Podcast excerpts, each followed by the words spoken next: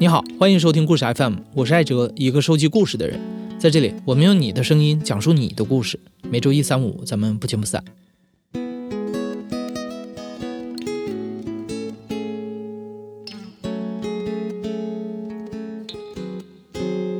在我们的一般印象里啊，我们的父母好像总是在唠叨，从我们的生活起居到学业、事业，甚至是私人感情，他们不停的在说，不停的在管。可能你也曾经邪恶的幻想过，哪怕有一天父母能合上嘴巴，不要再烦你就好了。但你有没有想过，你的这份甜蜜的负担，并不是所有人都能享受到的。比如我们今天的讲述人小五，他这一辈子都没有听到母亲对他说过一句话。从小就会有感觉，毕竟这个小孩儿他在小的时候可能就会要求回应，比如说。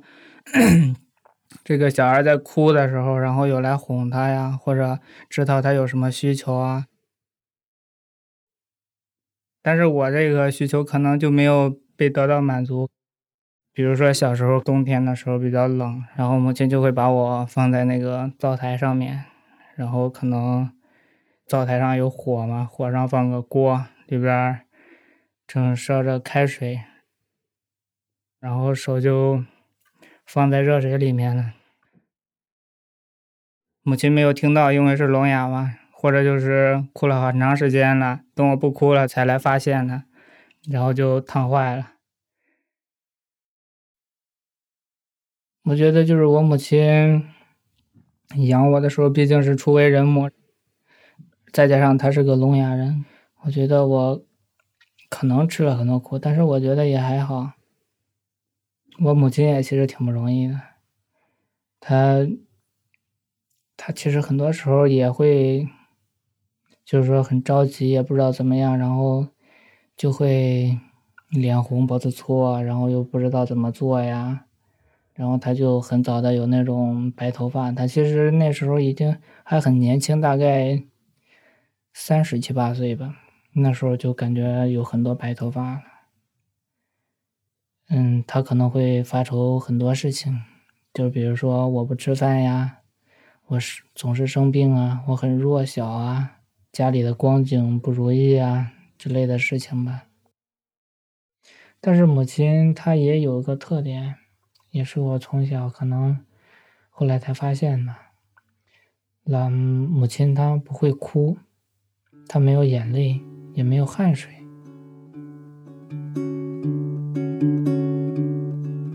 就是有时候他可能比较难受、比较痛苦的时候，我记得一些印象比较深刻，就是说他上火了，父亲找爷爷用一些土办法，就比如说拿针在蜡烛上面烧一下，在他的舌根下面扎一下，放出那些血，然后但是特别疼，然后扎完之后，母亲就马上躺着去休息了。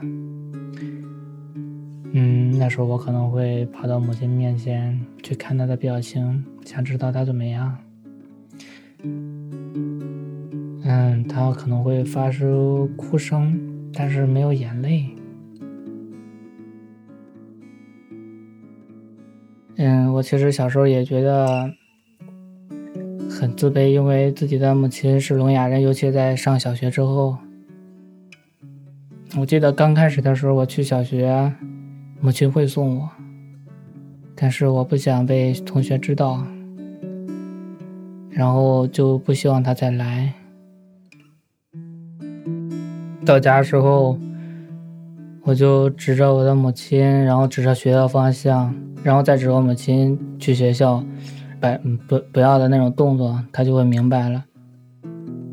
他就是有点愣愣的，然后就眼睛很直的看着我。反应一会儿，然后母亲可能就懂了，然后他就不再来学校了。但是他可能也会在村头遥望着我回来的路。其实我小时候和我母亲的一些交流就很很简单，比如说我的同学，我就。嗯，就是做一个手势，这个手势就是说背着斜挎书包，然后再做一个敬少先队员那种敬礼的动作，我妈妈就会知道那是我的同学，然后我再会做一个那种可能戴眼镜啊、摸头发啊之类的，然后她就知道我说的是老师。我觉得应该是自然而然形成的吧。其实因为也平常也没有办法说，就是，嗯，就是用一些很形象的一些动作来表达嘛。虽然小五的母亲是聋哑人，看起来属于社会的边缘群体，但是在生活中，她是一个格外聪慧能干的女性。母亲做豆瓣酱的手艺就是一绝，她还会用旧衣服改造成拖把或者是麻绳。她甚至还能在买东西的时候掰着手指头和人砍价。和其他的妈妈一样，小五的母亲也十分溺爱自己的儿子。他会把早饭端到床前，允许小五在床上吃，对小五生活上的照顾无微不至。但是在小五四五岁的时候，亲生父亲遭遇事故意外去世了，母亲无奈改了嫁，小五跟着母亲搬到了继父的村子里。六七岁那年，母亲又生下了弟弟。面对陌生的家庭和陌生的环境，小五的童年变得更加封闭和孤独。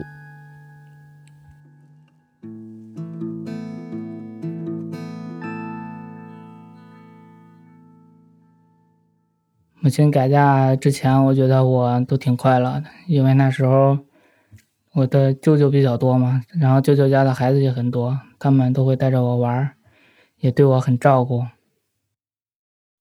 随着母亲改嫁之后，到了继父这边村子之后，村里可能会觉得我母亲很特殊，很新奇，这个聋哑人。或者直接说叫他哑巴之类的，嗯然后就可能偶尔会到家门前去看热闹。那时候四五岁、五六岁那个样子，然后村里的小孩一起玩，但是也会有一些对我母亲比较好奇的，然后也可能会欺负他的孩子，也就是我。骗我说会给我戴一个红戒指，红宝石的戒指，然后就在我的左手中指关节上，然后搓出一个水泡，就是一个伤口，然后最后就会流血。等它凝固之后，像深色的红宝石的样子。用圆珠笔画个指托，然后就像一个红宝石的戒指。那个时候我可能也比较傻，只知道疼，然后也也没有怎样。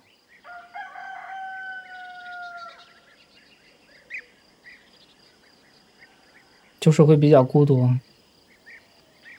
就会自己给自己找乐子，在自己的世界玩的很快乐。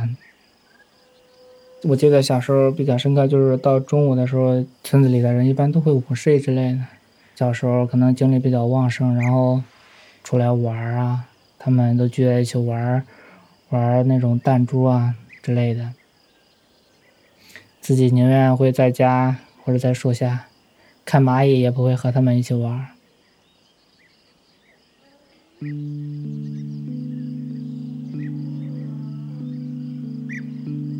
小时候也有一件事情很重要的事情，就是我弟弟的出生。我记得那时候我六七岁，对，母亲生孩子了，然后我在村子里玩突然，一个婶婶过来告诉我，我母亲生了。然后那时候我还是很懵的，不知道那意味着什么。有那么一瞬间，好像躲在某个墙墙角里面，不想这样的事情发生或者怎样。我记得我小学那时候，其实奖状很容易得到，三好生啊，或者语文、数学，那时候就很容易得一百分儿。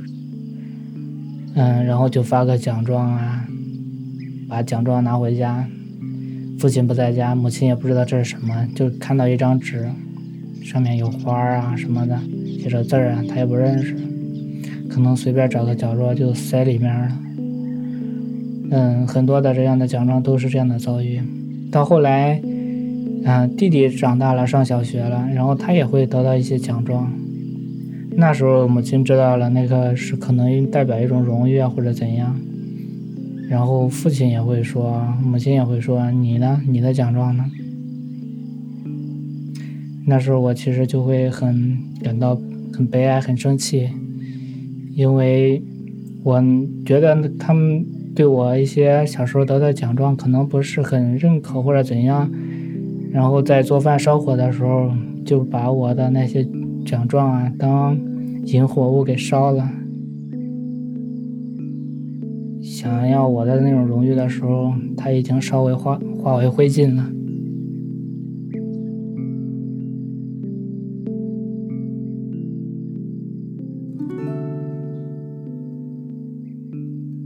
我记得上初中的时候也会发生一些事情，和同学打篮球的时候，嗯，来回拉扯，把他衣服后背给拉烂了。我知道我肯定会有错的。他也肯定会打我，因为母亲，我不想让他们出现在面前。父亲也有没有时间？我做的一些事情就是说，让他打，然后我只要不还手，他又先动手，我就会有理，更有理一些，不用承担这个过错，家里也不至于，家长也不会来这样的事情。嗯，就这样，就吃完饭在教室自习，然后他就对我动手了，然后就掐着的我的脖子摁在墙上，然后我没有做出反抗。这样到晚上，班主任嗯做出一天的总结的时候，就会讲这些事情。就比如说上体育课的时候，我把同学的衣服扯烂了，但是吃完晚饭的时候，他又对我先动手。然后这样的事情就过去了，大家谁也不用找谁的事情。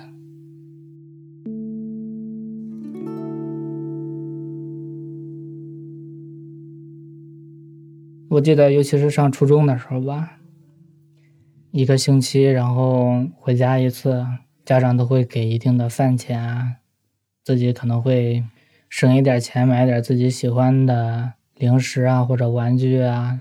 但是总会发生一些我觉得，嗯，像是规律一样的事情。就比如说每个星期我可能会攒上十块钱，但是我只要一攒钱就会生病。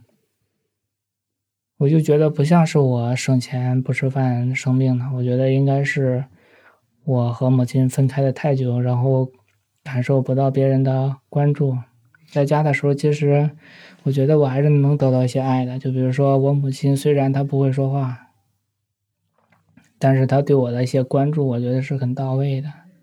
她会看着我吃饭，她会关注我的一举一动，比如说我去上厕所呀，我去喝水呀，我跑啊或者跳啊，她都会看着我。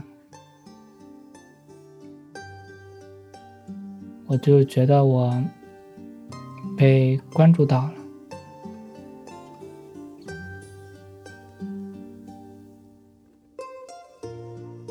初中开始，小五就在外上学了，每个礼拜才回家一次。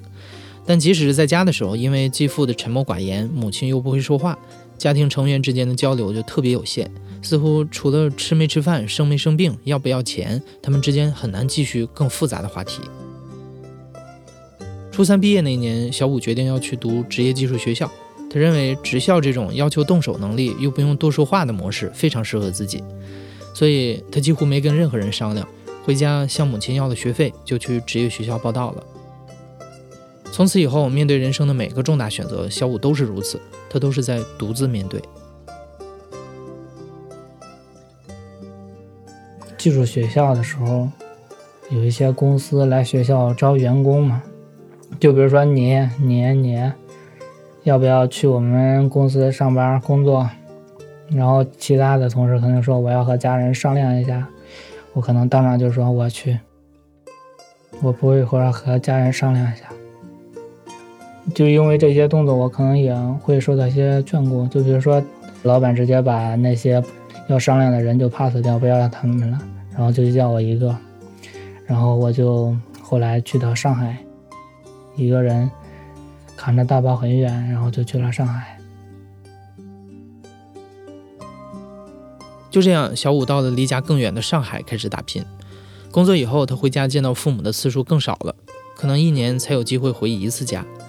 而每次回家的时候，小五总能感觉到家里的一些变化。也是在这个过程中，他对母亲的个性有了更深的了解。父亲，他其实之前一直上班，但是到后来可能年纪就大了，他做的是煤矿行业，然后煤矿可能就不要他了，在其他方面又找不到合适的工作，在家时间长了好像也有点抑郁，就是在家里不想干农活，不想出去与人说话，嗯。饭来张口，衣来伸手，什么就不要要什么，我母亲给你拿。好像这种感觉像是被母亲给养成这样的，但是母亲好像又又爱这样，又又很恨他这样。爱他这样就感觉自己的价值得到了实现，恨他这样就感觉你这样整天在家躺着也不干活，也什么都不做。又感觉自己吃多了撑得慌，然后又不舒服啊，这样的行为不好啊。你希望他出去转转，然后母亲在家的话会出去干农活，然后就可能拉上父亲去一起出去。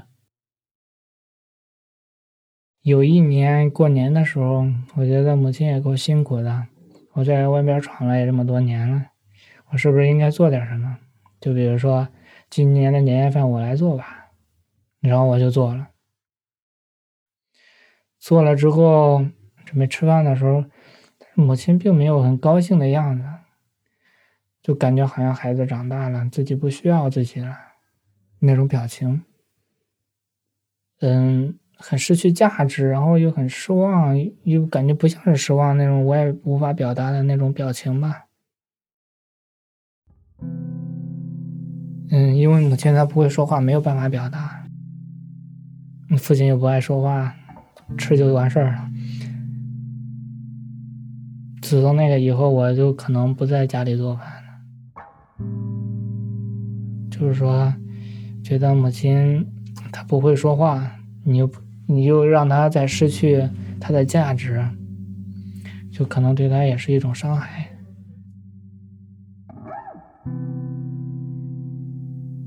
嗯，我觉得母亲很强势嘛，她的强势就表现在能够能够照顾别人，就能感到要有自己的价值。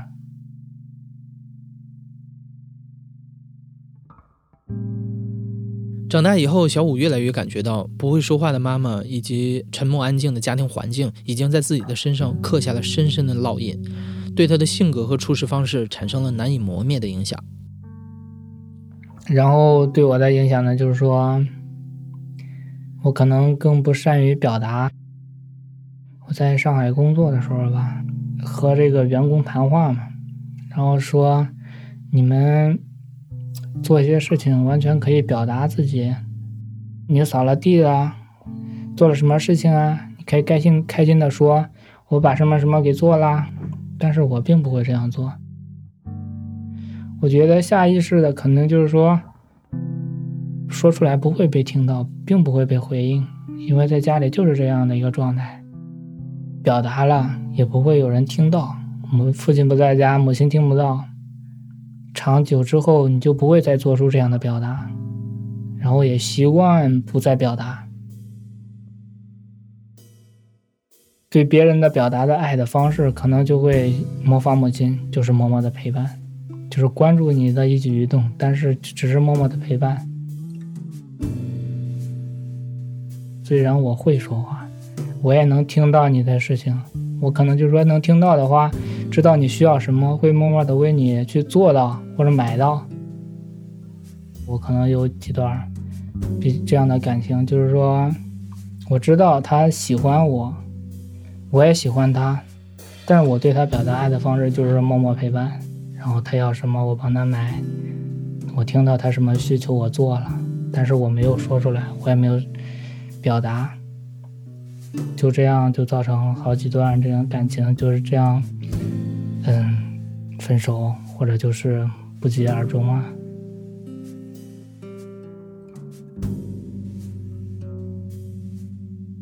小五的母亲因为自小就聋哑，也不认字，放在以前，要是长时间离开家的话，想要和母亲联系是难上加难的一件事儿。母亲既读不懂短信，也听不了电话。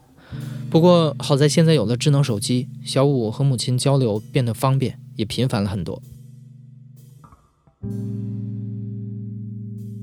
去了外地一年才见一回，这样他的事情他其实不是很难适，不是能够适应的，就会有时候经常问我父亲我上哪儿去了，然后很担心这样。回到家里的时候，可里嗯家里的大门是开着的，然后母亲坐在院子里在干活，我走到他的背后拍了一下，他才知道我回来的，他就很高兴，就是一年了。突然就见到自己儿子，自己的儿子就很高兴啊，很兴奋的，然后马上做吃的，就问你吃饭了没有啊？看看你胖了没有啊？高了，然后又怎样？这样？对我回来就是告诉我，嗯，解释我去了很远很远的地方，我就怎么解释呢？我就指着很远的地方，然后再远、再高、再高、再高，越指越高的那种，就感觉很远的地方，他就知道那是很远的地方。后来给母亲买了那种这种现代的这种手机嘛，就会方便很多。像之前都可能一年才回一次家，但是现在的话，就可以开个视频，然后我做我的事，我的事情，他做他的饭，我干我的，我做我的工作，他看着我，我看着他，就是嗯，会很感谢这样的科技吧。然后也有时候就是会用这个表情来表示嘛，就可能嗯发个那种拥抱啊，就什么玫瑰花或者笑脸啊什么的，他他都能都能知道。也教他就是刷刷抖音啊，刷刷快手啊，能够帮他解解闷儿啊，因为那个那些都是很直接的，虽然你看听不到，但是你能看到他们做什么，你都能看到。等我教会他刷视频、抖音啊、快手啊，然后他可能就不理我了，就自己刷抖音去了。就是很很很久才会想起来，给我发个表情啊，就是确认我的存在。然后我给他回了，他就确认我的存在。我可能有时候不回他的表情，他就可能让我父亲给我打电话，证明我还好啊。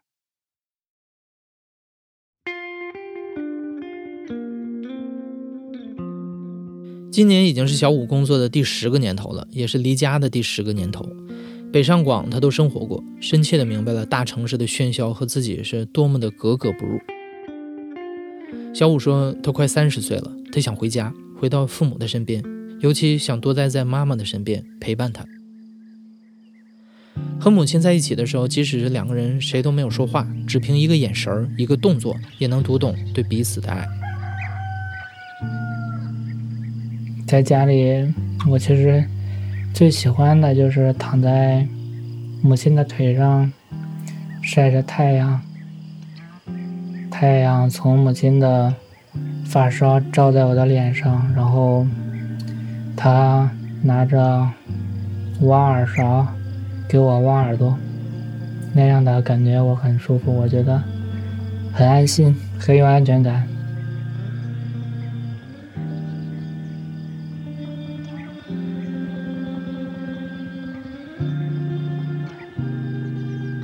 现在正在收听的是亲历者自述的声音节目《故事 FM》，我是主播艾哲。本期节目由张诗怡制作，声音设计彭涵。